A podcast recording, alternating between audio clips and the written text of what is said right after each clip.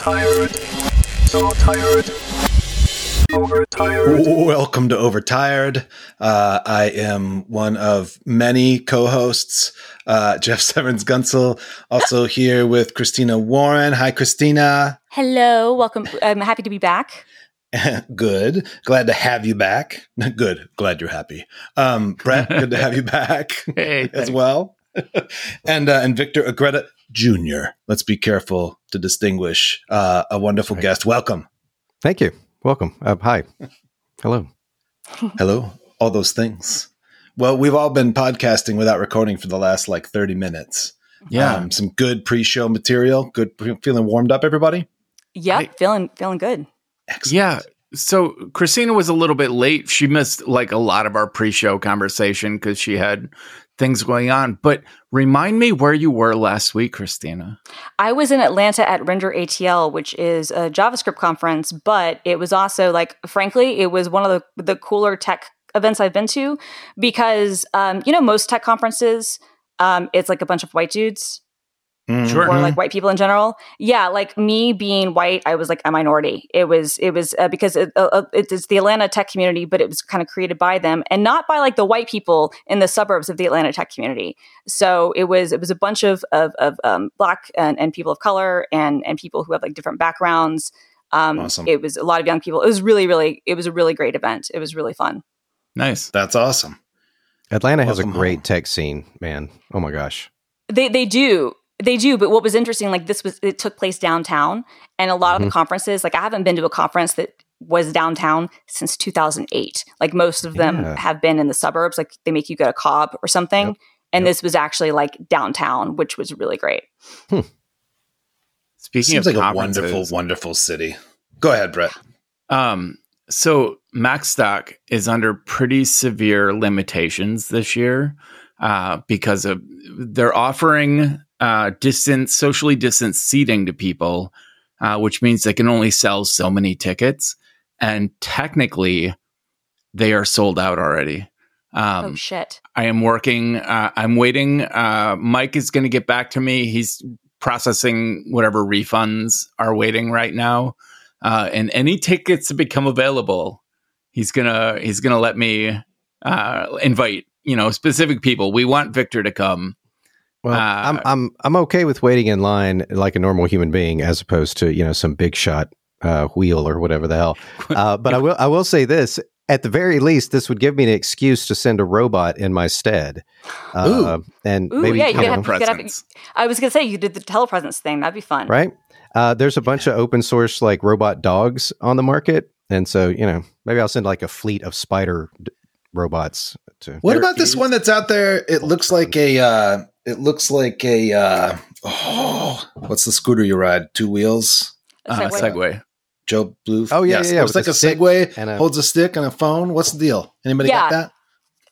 I've seen that before. Um, we we actually had one of those. Uh, Freaking Lance, because Lance would have obviously do this. Lance Ulanoff guy I used to work with, who's uh, crazy, and he does these things, and it's it's it's very charming. But he had one of those at the TED conference, and so he was in the office wa- walking around, but he was at the TED conference, and then he was in our office on one of those Segway things, controlling it. It was very bizarre that he would just like walk up to us, like he would like walk behind my desk, and like be like, like really, really, I feel like It was Modern fun. Family did a whole bit on that where Phil was on one of those telepresence robots. It was Yeah, they did, and I, I don't remember if ours was before or after. It was probably after, but it, but it was around the same time. It was definitely yeah. It was one of those things that was very funny. For the I work from record, home. Macstock Mm. does have a streaming. They they they will be live streaming, and you can buy a streaming pass if you uh, if you don't feel like heading out to the outskirts of Chicago. Um, I shouldn't even say it's the outskirts of Chicago. It's like I think forty five minutes outside of Chicago. Um, See, the thing is, I want to go to Chicago. So if y'all want to go meet up in Chicago afterwards, I'm also down for that. You know, Chartier lives up there, so Yeah, actually, I was gonna say because I've been I needed to email Mike back, and I never did because I'm terrible at email, and so I'm probably not gonna be able to go. Although I would love to go, but Victor, if I'm down to go to Chicago and then watch remotely, and then if anybody wants to come to Chicago and like do a meetup or something, I'm totally game for that. If I, Yeah, if I, we could I would love to get off. to Max. Yeah, I- I'd love to be at Macstock proper, but like like Victor, I don't want to like skip lines or anything. I don't want to Oh, take come away on. from other people. take advantage of knowing me. I mean, okay, fair. I will if it's an opportunity. if, if, if you do can work it out, I will absolutely time. go and do it. But I would also like to go to Chicago and meet up with people there. I'd love to see Chartier. That would be cool. Yeah, and Dan Peterson lives in Chicago Oh, too. oh yeah, Dan Peterson. Dan yeah. Peterson, who just got married. Congratulations, Dan. I don't know if he listens to this I podcast. knew He you probably could doesn't. do But congrats to Dan Peterson. We He we, will we now. uh, we're very happy for you, Mazel Tov. Very happy for you. Uh, Jeff, I, you've probably never met Dan. He is the uh, lead designer for One Password, Oh, got it, got it, got it. Yep. and he's he's was an old friend and a really And an old employer, amazing right? amazing guy. What's that? And an old employer of yours, right? Uh, he he was a coworker of mine. Yes, Uh, nice. I'm not saying that my our, my skill set was equal to his, but we were both under the employ of Agile. So, uh, should we, should we have a, a mental health corner? You guys, you feel you feeling up for a mental health corner? Definitely. Who wants to start? corner. I'll start since I'm, you know, the Oh, guest here. Awesome, yes, please do. I'll skip the line this one time. Hey, right? I'll uh, uh so i've been doing two things because i suck at habits and you know consistency. Um and about a year ago i started taking some meds for adhd um and that's you know it's been all right or whatever but there's still that whole issue of just like you know making time for certain things or whatever. Uh so and i know we're going to talk about favorite apps later. These are not favorite apps. These are apps that i suffer through um, they're they're actually not very good at all uh, in many ways, but they're also good in other ways. So I do use them. Uh, Noom and uh, Fabulous is the other one. So fabulous.co, if you go there, it's really interesting. They've got like a, a an art style that's probably not for everybody. Um, and there's way too much going on. But what's interesting is just the building of habits, how you start with one thing like drink water as you wait when you wake up not as you wake up that would be interesting. Uh when you wake up drink some water. You do that three days in a row and then you add another habit like you know meditate or write in your journal or something like that. So that's pretty cool. Um but yeah so that's that that has helped my mental health and i'm not getting paid by any of these people to do any of this stuff just so you know uh, you know uh but it's it's really helped my mental health uh, because it reminds me to do some of the stuff that keeps me healthy through the day um, and mostly like meditate and write in my journal so i don't fall victim to like time blindness uh, primarily yeah time blindness. Yeah. What uh, oh yeah. what I remember that. ADHD meds are you on, Victor? uh, adderall like five Okay. milligrams or something like super light Oh, you know Yeah, I- I just- real. i don't need to drink 12 shit. cups of coffee a day yeah I uh I asked for an increase in my dosage of Vyvanse, and my uh, doctor said no. I'd rather that you found a therapist, and so I'm still working to find the right therapist. Um, i'm doing good therapy too now i've got a, i've got a good therapist that's doing the integrated family systems Oh, uh, yeah, stuff so if you've yeah. never done that it's it's really really good That's Uh, wonderful. Do you need a family for that? nope the family's all up in here Oh, all right. Yeah. Got all these pieces. The theory is that you've got all these pieces that have broken off. I mean, ha- has anybody watched Moon Knight? Yeah. Yes. Not Okay, yet. so dissociative disorder is like the far end of the spectrum of this. The the lighter end is like, you know, when you've got a craving or when you feel sad, you eat your feelings. Well, something's, you know, telling you do this and you'll feel better. It's trying to help you. Uh, and so what you do is you identify that and then you kind of work with it, you know, in certain ways or whatever. You may say, Hey, I'm a grown up now. It's okay. You can calm down. Uh, and, you know, but you, you have to do that pretty repeatedly. Uh, and I, you know, explore stuff and whatever. So yeah, it's an, it's a newish kind of therapy. I will. I will that- keep my eye open for that. it's that idea that you without overthinking or overanalyzing you you kind of you recognize that there's a part of you you have many parts and that there's a part of you that needs this thing for some reason to be calm. And Yeah. what you just said is what was so striking to me about it which is then you're kind of going hey okay cool. Yeah no that's real. I need that. I needed that. Do i still need it? Right? Like do i still need this thing to protect me in this way right now? I always really loved i don't i'm not uh, my therapy is not family systems but my father-in-law who i happen to like which i know is rare in uh, the world of in-laws uh, is deep into uh, that that modality of therapy and i just love hearing about it and thinking about it. So that's cool. Yeah. awesome.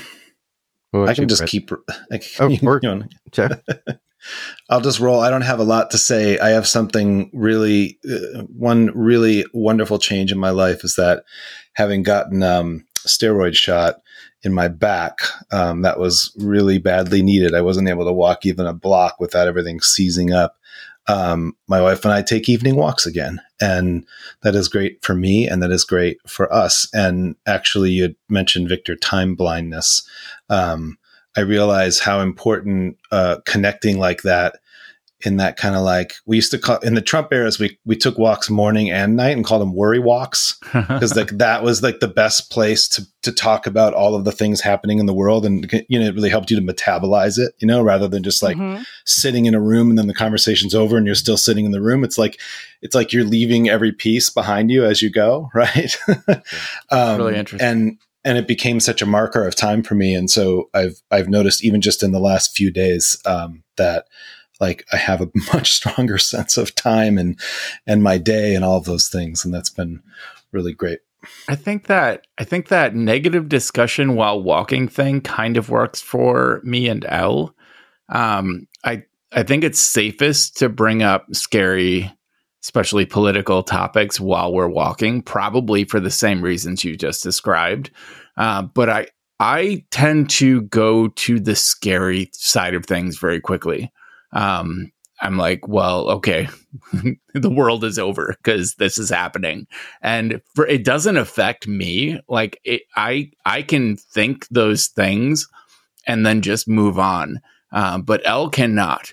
Uh, so it has to be like tempered. And we definitely could not have those conversations sitting in the living room. So yeah i think there's something to that idea of like kind of keeping moving while having those negative conversations. And give it to the air you know? Yeah. It's kind of like why it's so nice to sit for me to sit by waves. You just feel like i feel like the waves are doing the work for me. I don't have to be chaotic. They're chaotic.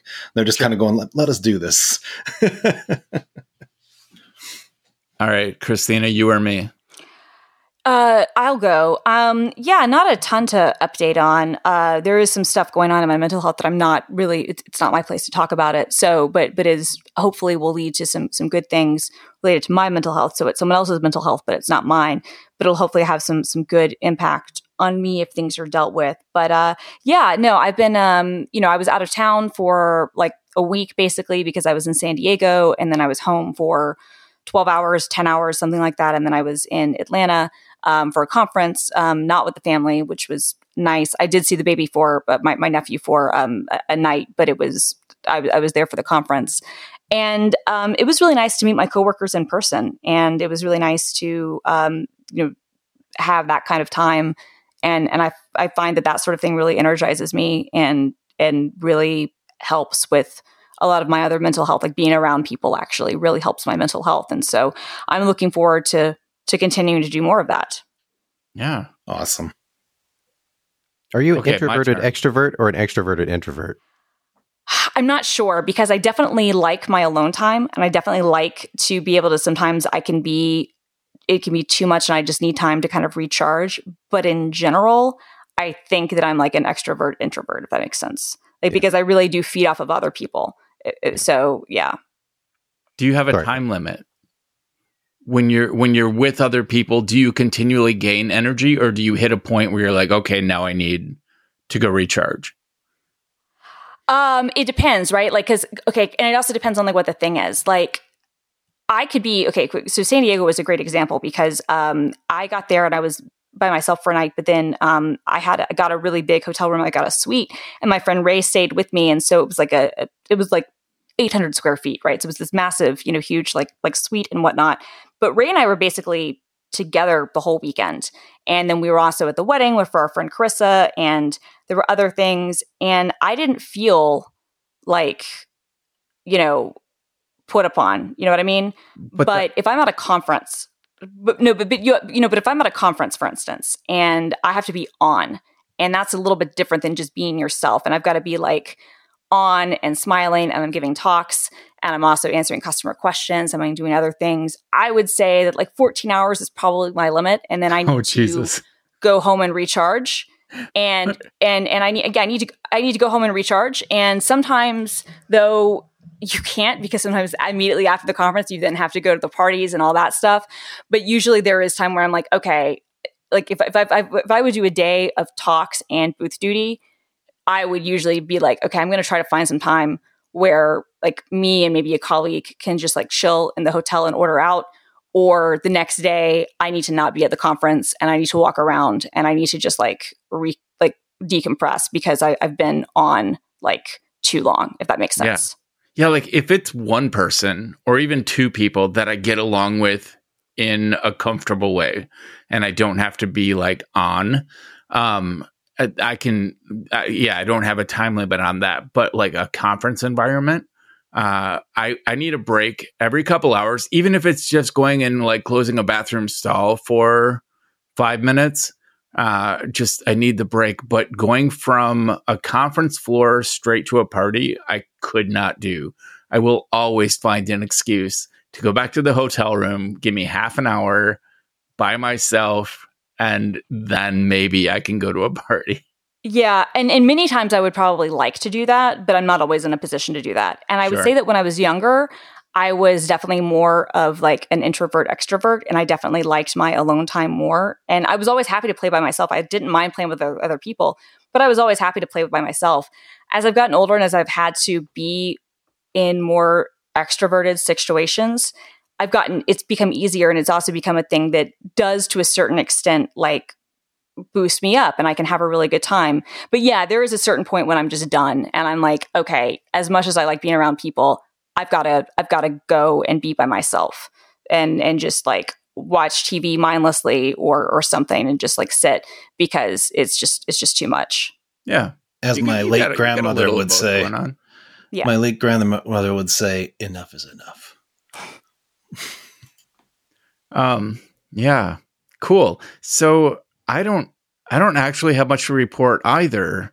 Um, I'm, I've been getting shit done at work. I kind of next week I I'll be starting on a big publishing automation project for work. Um, and I kind of gave myself permission this week to uh, be a little slower with getting things done, just kind of in preparation for the hours that that's going to take. Um, I've gotten away with it too. I have a a great setup that I shouldn't say out loud, but basically, I work for multiple teams, and every one of those teams is convinced that I'm busy with another one of those teams. So, on a week where I really need some breathing space, I can just pretend in any given meeting, like never do all three managers show up for the same meeting. So I can always, I, I'm like a kid with divorced parents that can like Ah, yeah, play yeah, the yeah, parents against each other. um, and and that on on weeks like this where I really I need the space, um, I I exploit that. I'm a I'm a bad person, but I make up for it. I get my shit done. Um, I get everything done. But uh, I also we we've been taking walks still uh, out in Wisconsin wetlands, and I have to make a retraction. Jeff, you asked me if there were bugs on our property or on our walks, and uh, Al listened to the episode, and and I had answered him the affirmative, and Al's like, "There are no bugs." Anywhere, any, none of these places Really? have bogs. And I realized I don't know what a bog is. So we looked it up.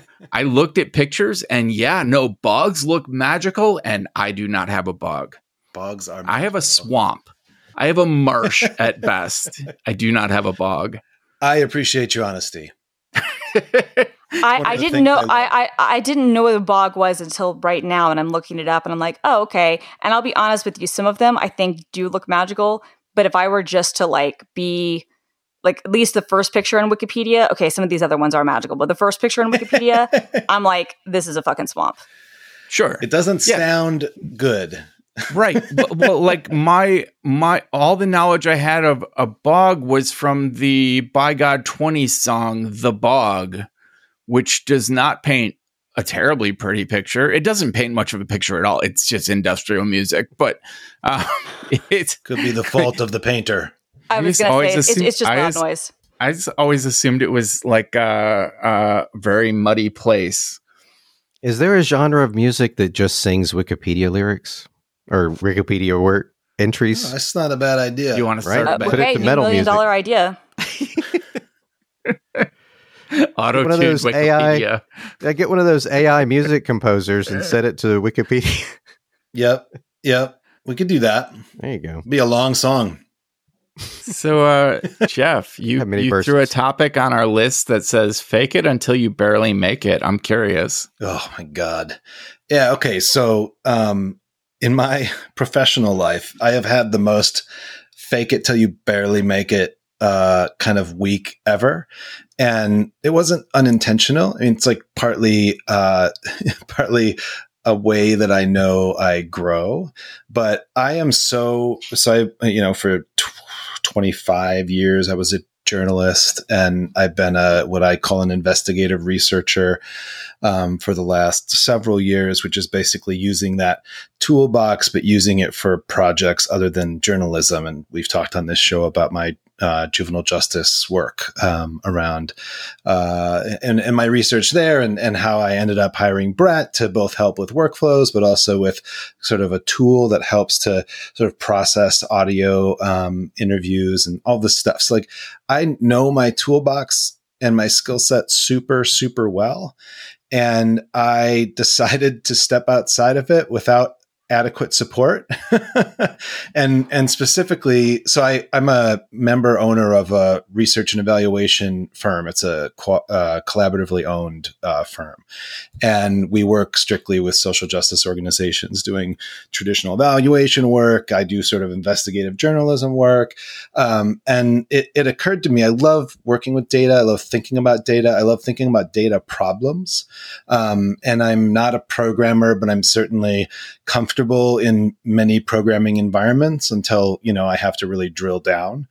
Um, and the, the sort of model that we're piloting with one organization here in Minneapolis is like, um, what if you had sort of a data chaplaincy service where like you had a handful of people who were really good with data one was good with data integrity one was good with just sort of working with data uh, you know processing data wrangling data. Another one maybe is more like front end right?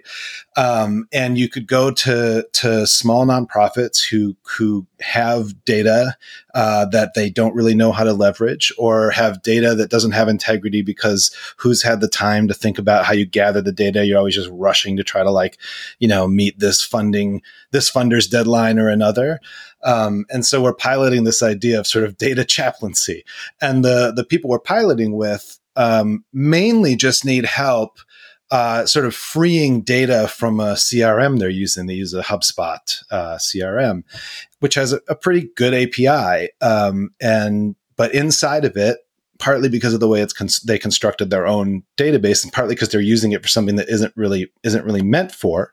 Um, but their organization is saying you got to use this, right? We realized that a solution would be to just really dive into the API, liberate their data, and and make it so that it's really flexible and that they can do all sorts of things with it that they aren't able to do inside of the CRM and and that's all great. Everything's going fine. I've got a you know i've i created a you know sort of a business plan for them. I am piloting so like they're they're very patiently kind of giving me feedback on what helps what doesn't. Mostly it just feels like the reason i joke it's data chaplaincy is because people in nonprofits you start talking to them about helping them with their data and it's like it's like you're in there holding their hand saying i know it hurts you know? Like um because everyone suffers through that a little bit. But i got into a situation where i needed to kind of do a little show and tell which mostly just involved me diving into the api um and that was all fine for a while. And then i got to the point where i hit my own sort of like okay shit like i've i've reached what i know how to do with this python wrapper. I've reached what i know how to do by just like jumping out of the wrapper and just doing curl requests. I've reached what i can do by messaging brett at 6 p.m uh, in a panic. And i have a meeting tomorrow which was today. And i went into that meeting. I haven't had this experience in i don't know I don't know if I've ever had this experience in my professional life because I've always stuck really well within my ability to at least bullshit. Um, you know, like if you've got a skill set, right, you know what it takes to sort of get through a meeting that you weren't actually ready for, right? Um, and in this case, I had to really just run up against the deadline, realizing like I don't have what I told them I needed to give them and uh, and and the barely made it thing that's beautiful is I took the uh, who not how approach and just decided like just before I got in the meeting I'm like I'm hiring somebody to finish this. Because like I you know this is a bad use of the money. It's not coming out of their budget. Part of our sort of pilot program is that we actually go to the people who fund these people and say you pay us for this. Don't take it out of their money. You pay us for this because you pay them for other work and we can help make it so that they can do that work better right? So we're not like taking money out of their pockets in the like 10 hours probably that i spent that would have taken someone else too. Um, but just realizing like hey that didn't feel so good to barely make it. Um, and i i hung on that long because i wanted to learn it. But one thing about one thing about coding is like you can't force it um, the way I can force almost anything else that's in my skill set. So anyway, I'm curious. So I'm going to turn this into a question for you all. Like, do you have areas um, in your professional life that either you are in and you feel over your head? You don't have to say it on the podcast. Or that you would like to be in over your head on, so that maybe you could grow into that area a little bit. Anybody relating to any of this? I Oh yeah, I, I 100% relate. Go on, Brett. no, you go ahead. No, do it, Christina. No, I was just gonna say, like I, I've always like ha- kind of had a fake it till you make it approach for a lot of things, and I think uh, to to your point, as you were saying, like as a journalist, that is sort of part of the thing, right? Because a lot of times we have to write about things that we don't have deep knowledge or expertise on, and you have to turn it around very quickly. But you also need to be as accurate as possible. At least I, that was what I always tried to do. And so there would be times when I would have things where I might not know at the beginning of how I was doing something, but I would have to kind of like pretend and then just go into it and learn as fast as possible. And to me, that was always sort of part of the appeal. Uh, with my day job, both my current one and my old one, my current one it's a little bit different, but my uh, because I, I feel like I have I'm coming in with a lot more knowledge because of my my last day job. But uh, like when I started, um, you know, at, at Microsoft, I knew jack shit about Azure. I didn't know anything about it. And yet I'm supposed to be kind of an expert and I'm supposed to be giving talks. I'm supposed to be teaching people how to do this stuff. And I don't know. Right. And so there was what I found was I like looked forward to almost having like these deadlines, like you're going to have to give this talk. Okay, well then I'm gonna have to build the talk and I'm gonna have to go through all the things. I'm gonna have to figure out how to do it. And and even though when I'm giving the talk, I still might be talking out my ass a little bit. If people are asking me questions. I might give wrong answers and I certainly did early on. But as I got more into it, like I would know more and I would learn more and I would actually like by the end I was like no, I actually know quite a bit about a lot of these different things.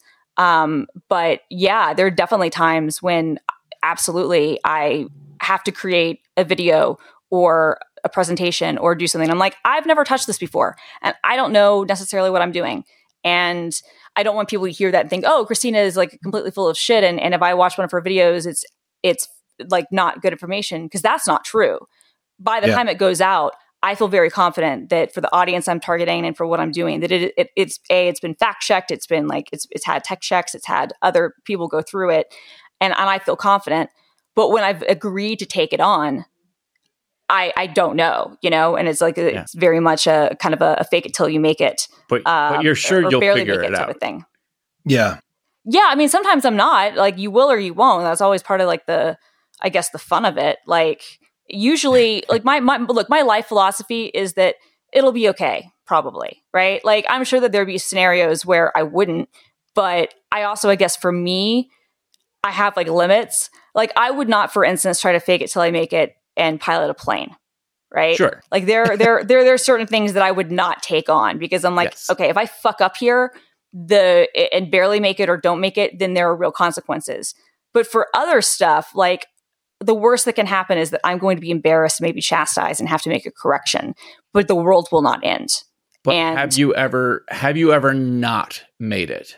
Yes. Like, have you ever said, I can do this, knowing full well that you were going to have to figure out how to do it before you could do it and then not done it? Yes. Okay. And that's and that's shitty. That Yeah. sucks. And, Yeah. and when you when that when that happens, that's really shitty. I once uh, I, I volunteered to write a program because it would have been a very simple uploader thing, so that people could upload a certain asset. This was for a community thing we were doing um, at a conference, and I volunteered to write uh, an uploader thing. And I could have done it in another language, but I just decided, yeah, I can do it in .NET. It won't be that difficult. Never written in .NET before. I didn't I- like getting set up. If I'd had a little more time, I probably could have figured it out. Did I get it done in time? No, I absolutely did not. And I had to kind of be like, yep. I had to kind of go back to the people and be like, yeah, I thought I could do this, but I can't. I'm sorry. And Yeah. it sucked. And it made me Yeah. look like a flake. And it Yeah. sucked. And then that was a good reminder to say, in my mind, okay, be more realistic about your goals, about what Yeah. you promise. Like the Coopers got a little bit of the best of me because many times, in most cases, I am able to eke it out. Uh, that was a case where I could not, and there have been other instances too. That was that was just the first that comes to mind. But yeah, there definitely been been instances, and it's shitty. But Yeah. um, you know, that's also The- part of learning. the hardest thing for me is saying no. If someone pitches an idea to me and says, Same. "Hey, I think you could help with this," and even if I can help with it, it's so hard to say no. I don't have time for this. No, um, I I I know that I will end up flaking on you if I agree to do this. I don't actually have to say that part out loud Right. but I have to admit that to myself, and I have to learn to say no uh, to projects. Like all the time at work, I agree to do things, much like you uh, talking about, you know, uh, giving a talk on Azure. Like I, I, my entire job is me agreeing to write articles and do screencasts on stuff that I do not know that I can do. Um, Right. And thus far, I've mostly succeeded. Um, if I said I could do it, I've been able to do it. My biggest fear, though, is those follow up questions you mentioned. Mhm. Um, that, like, yeah, I can figure out enough to make a, a solid presentation with things that I know to be true.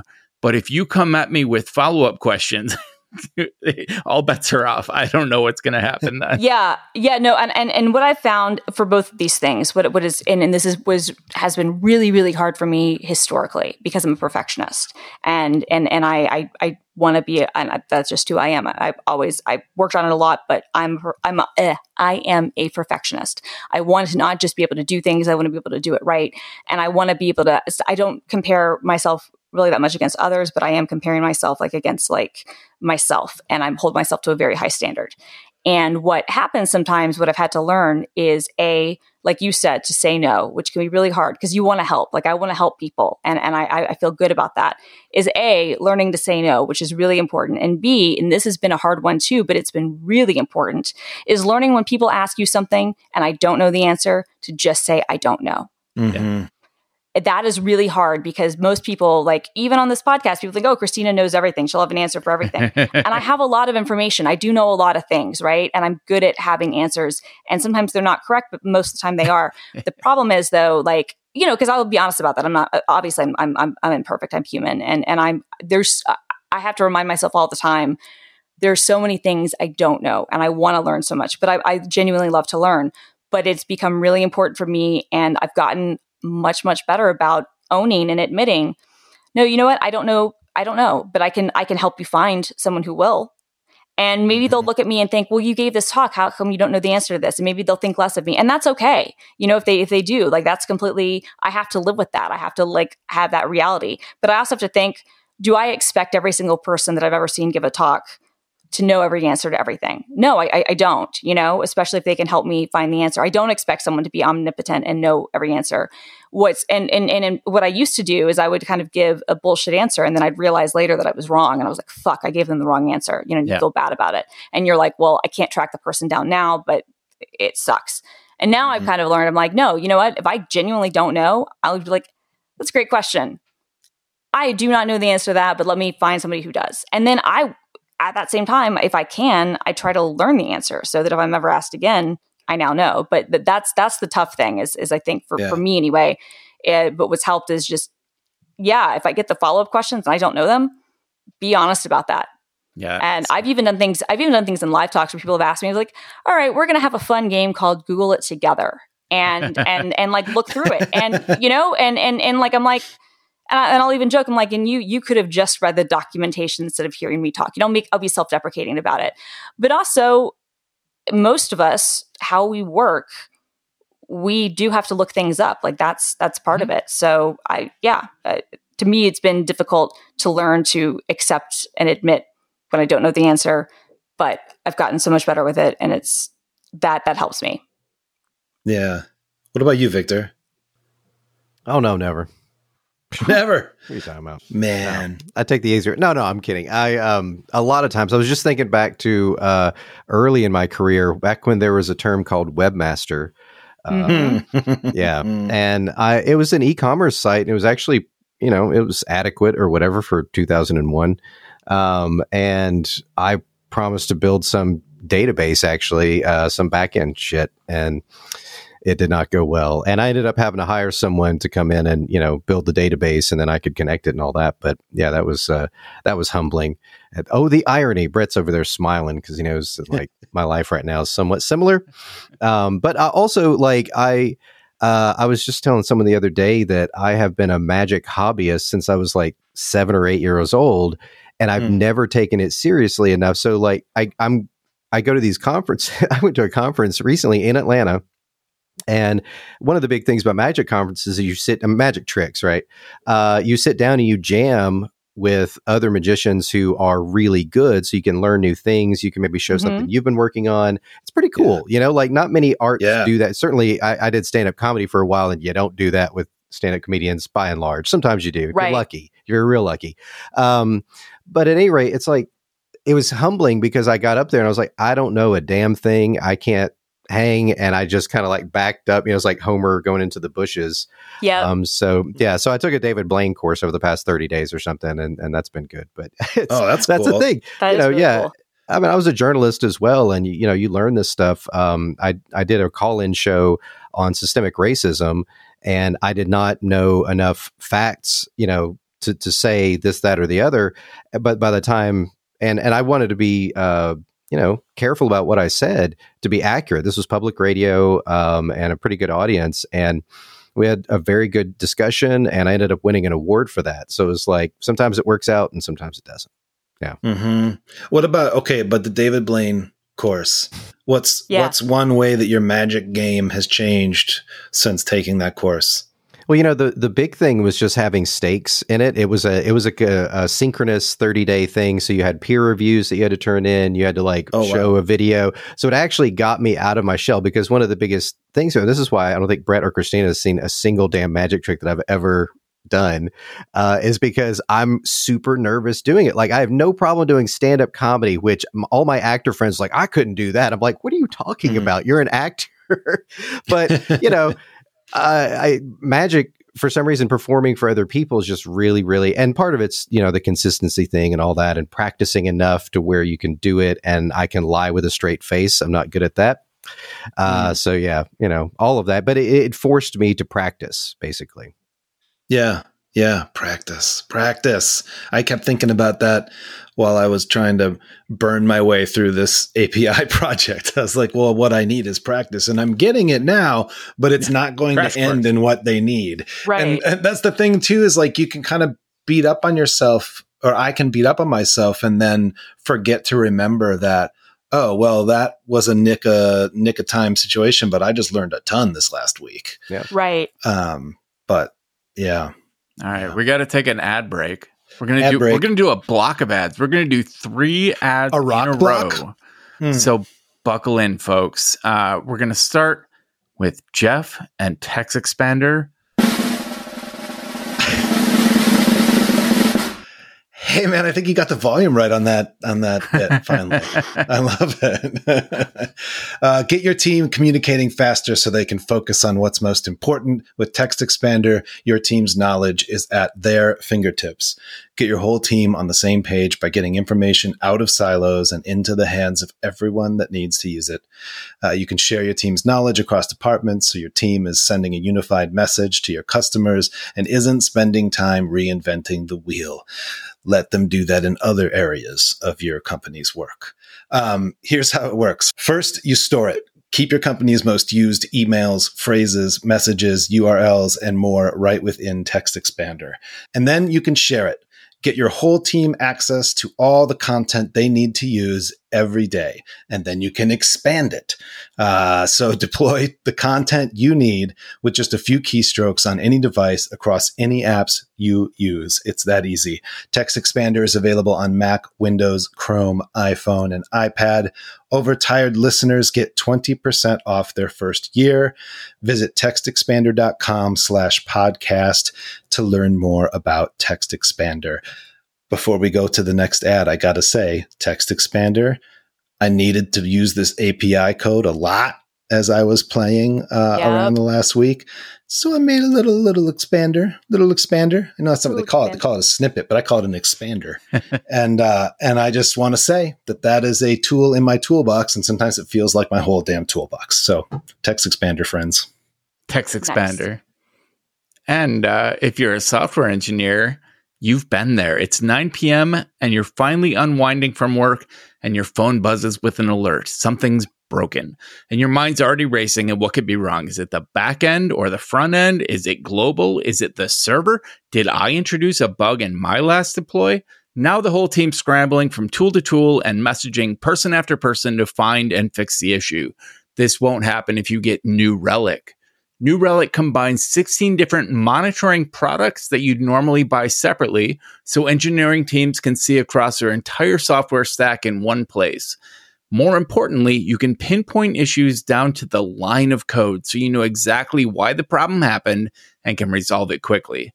That's why the dev and ops team at DoorDash, GitHub, Epic Games, and more than 14,000 other companies use New Relic to debug and improve their software.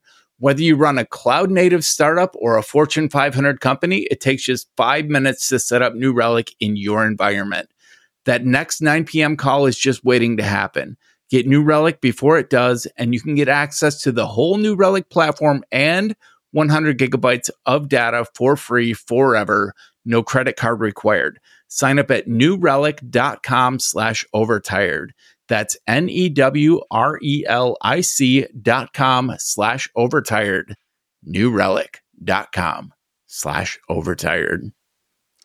And going uh, our last one, uh, you guys know that we love the break-in protection that SimpliSafe home security systems give you, but it's not always outside forces that you need SimpliSafe's protection from. And this is Terry's story, a SimpliSafe customer. So Terry was away for the weekend for her daughter's wedding, and the morning of the big day, she got a call from SimpliSafe's 24/7 professional monitoring center, and they let her know that her system had detected water in her basement. So in moments like this, time is critical because even an inch of flooding can cause more than $25,000 worth of damage. Thankfully, SimpliSafe had detected the water just moments after the leaking had started. And after talking to SimpliSafe, Terry called her neighbor, who quickly turned the water in her home off before the flooding got bad. Protecting against floods is just one of the reasons more than 4 million people trust their home protection to SimpliSafe. With comprehensive SimpliSafe system and 24 7 professional monitoring, you can have someone always looking out for you, just like Terry. Plans start at under a dollar a day with no long term contracts or hidden fees ever. You can customize the perfect system for your home in just a few minutes at simplisafe.com slash overtired. That's S I M P L I S A F E dot com slash overtired.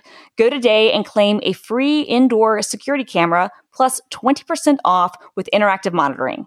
Go to simplisafe.com slash overtired. That's S-I-M-P-L-I-S-A-F-E simplisafe.com slash overtired. Perfect. Do we need applause? Do I have Woo. applause? Where's my applause? Here we go. Yay! Okay. Uh-oh. Okay. Oh boy. Oh So- boy. Forever loop. He hit it It's on a twice. loop. Um, I'm not good at soundboards. Um, so there's a bunch of media that I would love to talk to you guys about. However, since we have Victor here and and I know Victor shares my love of all things Star Trek, I I would love to talk about Brave New World or uh, uh, Strange New Worlds with with you guys. Uh, show of hands, who here has seen Strange New Worlds? Um, this isn't a hand being shown, but I'm excited for this conversation because I dropped off at Wrath of Khan, and so I'm I'm ready. I'm ready to I'm ready for the for the pitch. We're going to convert Man. people today. I how Victor, what would you say your level of Star Trek? How much Star Trek do you need to have seen to enjoy Strange New Worlds? Zero. Zero. It's just good out, out of the gate. Yeah. Okay, It's that's their cool. bottle episodes. it's yeah. Exactly. Like so they for uh Picard and uh and Discovery like they had these overarching plots that took a season to resolve and like every episode, you know, maybe there were some bottle topics within the episode, Mhm. but there was this long running plot. And the beauty of Strange New Worlds is they are bottle episodes and every episode has a start uh, a problem a hook uh, you know a conflict and then a resolution end of episode. And you can watch just one episode without being baffled. And sure i mean there are character there's character development that happens over time and everything just like with any serial format but it gets back to I mean, what the original series was, you know, like this this very Star Trek kind of approach, and man, it's really fun. Yeah. Awesome. A- And it really uses, uh, I mean, it, it's the classic science fiction thing of uh, taking science fiction and talking about problems that we have, you know, as, as a society, modern as people. societal issues. Yeah. Yeah, Because I don't, I don't know if you saw this last one, Brett, uh, with the kid. I, see the maybe with not. The last one I saw Okay. was Spock Amok. Okay, yeah, no, that one's awesome. That one's That amazing. sounds a little Um, bit like Spock Spock 'em up, but anyway. I- it's it, it's a Freaky Friday episode basically where Spock and T- uh, T'Pol, right? Uh, they uh, no, no, that's, that's from Enterprise. Uh, what's To her? Paul, that's Enterprise. Yeah, Yeah, I I forget. It's I've to forgotten his- yeah. To Um, anyway, his his fiance, uh, they switch Katras, and so they're in each other's body. And but it's cool because it's like you see how uh, you gain empathy from the other person's perspective, even if you're logical. Like you, you know, you're you're. I don't know. It was beautiful, um, even though it was a very comedic episode. it was but this- it was pretty funny. Yeah, Yeah. this this newest one is extremely freaking dark, and I don't know. I want to say what it's a metaphor for, but uh, I think it's pretty obvious by the end. But I don't want to ruin the ending, so No spoilers. Okay. Yeah. Yeah, I I'll was just say there's say, a I, child involved. okay. All right. Yeah, I don't want spoilers because I've been hearing good things about this from a number of people and I haven't watched it yet. And now this is going to be the thing that pushes me over. So Yeah. It's incredible. Okay, hold on. Let me ask you though. So if I watch it and I love it, what's next? Uh, well, did you watch Remember any next? Con? Gen- you didn't read, so you didn't watch Next Generation. No, I watched. You know, I saw an episode here or there, like hotel watching, right? But that's it. Yeah. So I want to say mean, Deep really, Space Nine, though. you, like you got to go from like chronologically your next stop would be discovery Okay. i think Yeah, but I, I, I but technically it would be the original series but the original series while it was brilliant and there was a lot to love there it's so old that it's hard for me to get absorbed in i can only watch But I it got that kind of a covered, relic. man. I told you, I'm, I'm relic through of the Wrath of past. Khan. Yeah, I got that covered. so you've watched You the gotta do original TNG. series. I've watched the original series and the and the first couple of movies. Okay. Um, yeah, don't watch any of the other movies then. Um, you ended on a good note. awesome. Yeah, Well, uh, TNG. who- who- I mean, it's a good series. It really is. Start. who season did three, who I guess. directed the into darkness trilogy was that Zack snyder Oh no, it was uh, J.J. Abrams. ah yeah that The Kelvin. that whole series splits off the timeline. It's like an alternate timeline. Yeah. It's kind of entertaining and in its own right, but not really Star Trek canon. Right. Yeah, I mean, I love it because it does this the JJ thing that he always does, where he loves alternate timelines. Like that's his Yeah. whole thing. Like since Felicity, that's his whole thing. They're fun. I mean, you know, I enjoyed them. Awesome. I'm not a purist. Not a purist. Yeah. So, d- did anyone see uh, Picard season two? Am I the only person here who's seen I- Picard I season two? I might did. have, but it's been so long because wasn't it like two years ago? No. No, that was season one. Oh, okay. Well, then yeah, no, season haven't. two just wrapped like what a month ago, I think. Okay, then no, I have not. and they've they've ar- they they're wrapping season three right now. I think Yep. so. There's another season coming. Yeah, there was a huge cliffhanger. Yeah. yeah season two. Man, I was I got really into it. It it's not if you are looking for Star Trek in the in the vein of you know TNG and Strange New Worlds. It's not. It's not that. It's like the least accessible Star Trek ever because not only is it kind of picking up from season one in a way, you know what I mean? Like they wrapped Mhm. up Data's storyline obviously in season one, but in season two, it's all about Picard has this trauma. And if you don't know anything about Picard, you're just going to be like, why am I watching like the Golden Girls cousin have this midlife, like late life crisis? What the hell? Yeah. You know? yeah, you gotta you you gotta have some background, and you you kind of gotta want you gotta want what they're what they're selling you. Which in my case, I did, and I found season two very enjoyable, like really like gripping. But I saw a lot of people just hated it. I shouldn't say a lot of people. I saw a couple very vocal people, uh, very vocal Star Trek fans who just hated it and thought it was a travesty. But I I don't care. Does Star Trek like have a lot of those kinds of fans? Oh no. no. although, although I will say, Tell me I've- about I've your been- culture. I've been thinking a lot about this because, uh, which uh, just side note, you notice that Star Wars has no multiverse aspect whatsoever, but like every other franchise does now. Yeah, like Star Trek. Yeah. was a pioneer with the mirror universe stuff. But yeah, anyway, I was gonna say they like kind of started the whole thing. yeah, even though it makes no freaking sense whatsoever. Why would Sisko be out near deep space? Anyway, whatever. Um, but but yeah, but Star Wars fans, I think, seem to be a little bit more toxic because there's not an ethos to Star Wars, right? It's just good guys versus bad guys, and Mm. uh, it's it's very just cowboys and Indians kind of thing. And so, Mhm. you know, but Yep, with Star Trek, I noticed that like people, it's it's about truth. It's I mean, I just posted this on my Facebook that it's like it's about the search for truth, whether it's historic, scientific, or personal truth, and that's what scientists Ooh, do. Picard quote. yeah, damn right Yeah. um, but you know, the, eh, th- that's the thing, and so they tend to be a little bit less emotional, but uh, they're not all. I mean, they're people, you know, and it's like, and they certainly have opinions uh, about this stuff, and the alternate timeline stuff seems to really make some people very mad, Hmm. uh, which I get. Well, like in the Marvel universe, like we have been conditioned to Mhm. the idea of multiverse and the idea of alternate timelines and this idea of sure, this storyline can happen on its own without affecting any of the other storylines that we've laid out and we can make things as messy as we want to. And I feel like Mhm. part of the draw of Star Trek is it's always been pretty logical. There have been there have been plot holes. There have been obvious uh, continuity issues between, especially between shows, but even even within a show, like it happens. But like it takes a much more logical approach.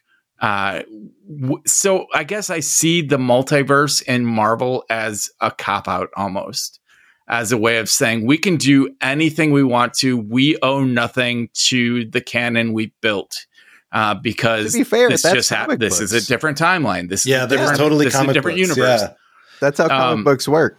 Sure, and I'm not a comic book guy, but I am a Right. Star Trek guy, and I guess I I do I I don't hate the multiverse. I like, but I do consider it kind of a cop out in storytelling. Yeah, but fair. I do I he- I hear what you're saying about comic books, and that's basically the history of comic books. and it's wrapped Yeah, up and also in time travel. Yeah, and soap Sure. opera. Oh my god, Soap operas. That's right. The amount of time that Victor Kiriakis disappeared or whatever. I don't know. Yep. And and, and then Days of our the, the, the, the, the aging, the fact that people come back from all kinds of things. I mean, you know, the, uh, actually, what we should say rather than comic books or soap operas, it is it is one of those things that is, I think, natural to like serialized storytelling. Mm. for sure. Yep.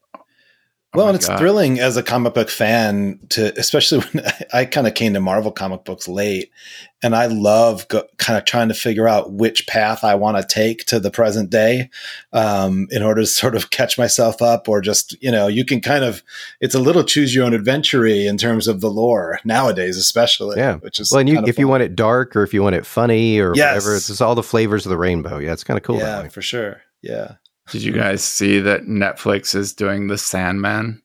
Oh my Yes. god. No. It looks Okay. it looks amazing. it does look Uh, good. Neil Gaiman has given it his stamp of approval. Well, that's Uh, important. He's Yeah. pimping it, and and yeah, it looks so fun. Like Yeah, it out the looks like the kind of It's show I can totally get lost in. I'm really looking forward to it. Yeah, I think it comes out in August. I think I think Like so. August third. I've, It's I've coming. got Up, a it's coming right hardbound- up.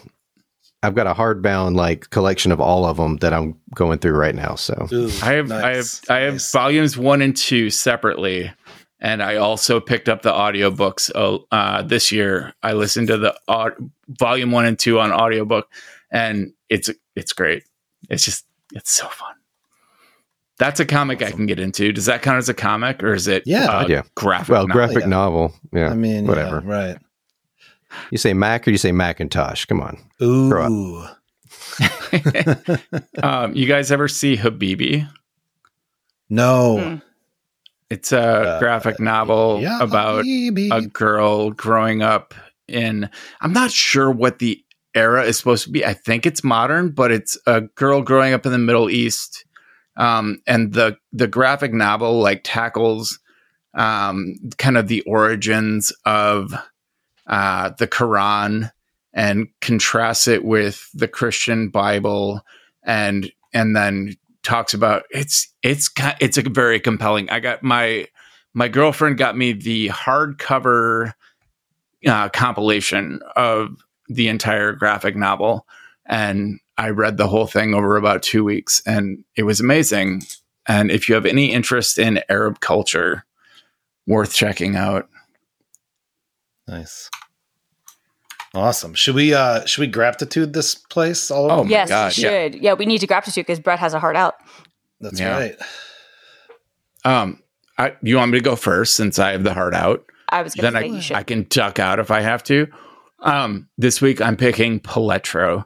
Uh, I- so in Sublime Text and now in VS Code, you can hit Command Shift P and you get a command palette and you can access pretty much every feature of your IDE in the command palette.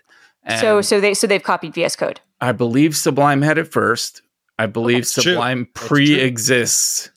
This is almost No, like a but- Star Trek fight. No, no, but I was just going to say Command Shift P because the, the command palette and VS Code will do the exact same thing. But sorry, go on. Yeah, no, no, no, absolutely. But, Yeah. but I believe I believe it originated with Sublime Text. Gotcha. Um, and uh, anyway, like this idea of the command palette, uh, I I had always thought, man, it would be cool if I could do this in you know any application.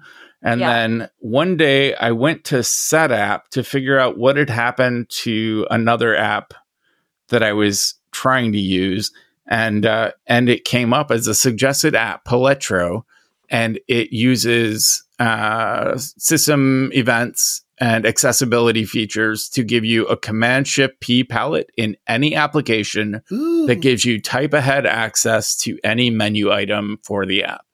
How do you spell this? P A L E T R O. Okay. And Okay, got it. it That's great works. because I feel like I've perfectly. internalized sort of how you internalize uh, command comma for Yeah. preferences. Uh, Yeah. I I do find myself being like, oh, what? How do I do this? Control Shift P. No, that's not. what well, I'm in like. Command T, in Mhm. it, it- depending Yeah. on what what shortcut you set up in VS Code, but definitely in Sublime Text, Command T is how you like flip between files, and you can like type ahead for any file in your project and just switch files. And I actually changed the shortcuts in like Xcode because I just internalized that Command T. So what would be Command Shift O in Xcode is now Command T for me, which means if I use anyone else's machine, I'm you know screwed. But um, anyway, yeah, that's my pick, Paletro. awesome. Awesome. Yeah, I just installed it. This is very cool. I love. Uh, who wants who wants to go? I'll go. Uh, yeah, please. all right. Mine's mine's easy. Everybody knows this probably already. Uh, but I've I've just been amazed at how rock solid it's been through all of these like iCloud sync issues that people have had. Other app makers I know have had a lot of issues with this, um, but somehow they get it right. And iPhone, iPad, and Mac apps all work brilliantly. They work through the company VPN and all this other thing um, things. Uh, Uh, yeah. Yeah, and I I was uh, just telling my son who's about to go to college, you know, if you want something that's going to organize your workload, it's actually pretty good because I like the way that they have areas and they have projects. So it's sort of distinct as to whether because, you know, not everything fits into a project. It might be an eh, you know, and then and then you can create the sequences and all that. So it really does a great job of just I don't know. A- And once you become a power user, it's it it's ridiculous. So yeah, I love it.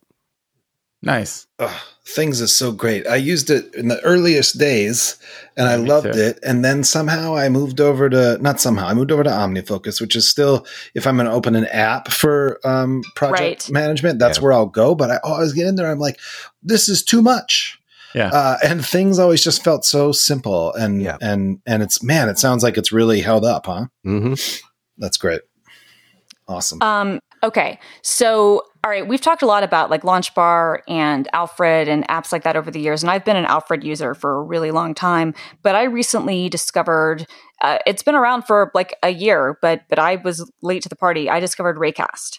And Raycast is one of the launch apps, kind of similar, you know, of the Quicksilver type, but it is um, a little bit different. It kind of combines a bunch of different things. So it obviously is your launcher, and you can like I have my mapped. I'm, I'm testing it out. I've been testing it for the last week, so I actually mapped it to command space.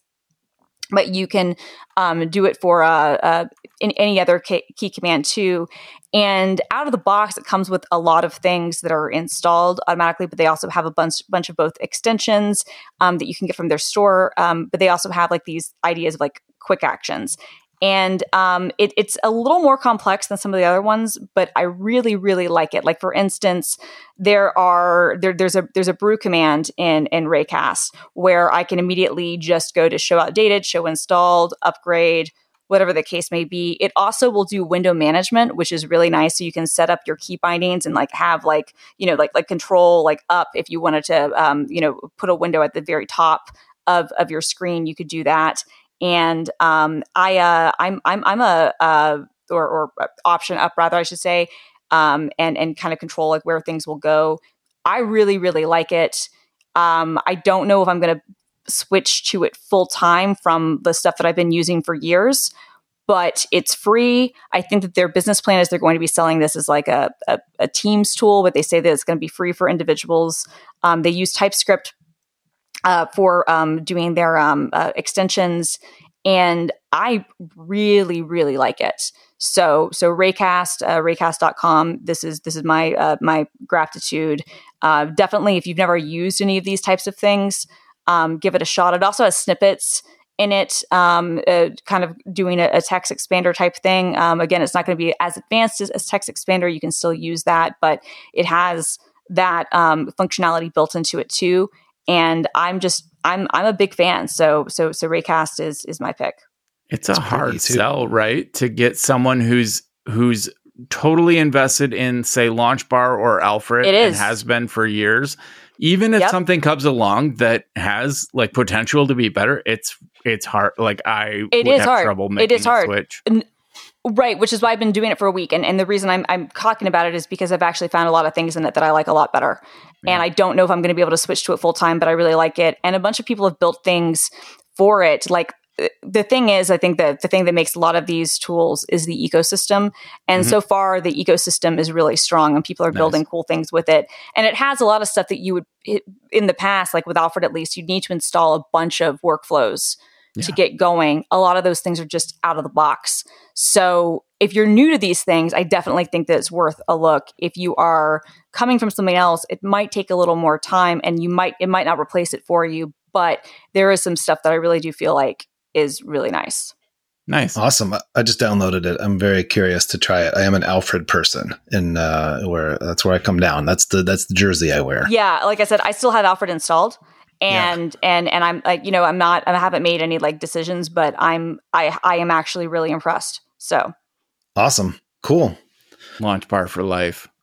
Go ahead, Jeff. Lunch bar for life. Uh, Brett has that tattooed across his back. Um, I, I, I, I am really glad it's the weekend because I've been wasting time when I should have been working on setlist.fm, which is a site that has always looked a little too spammy for my tastes.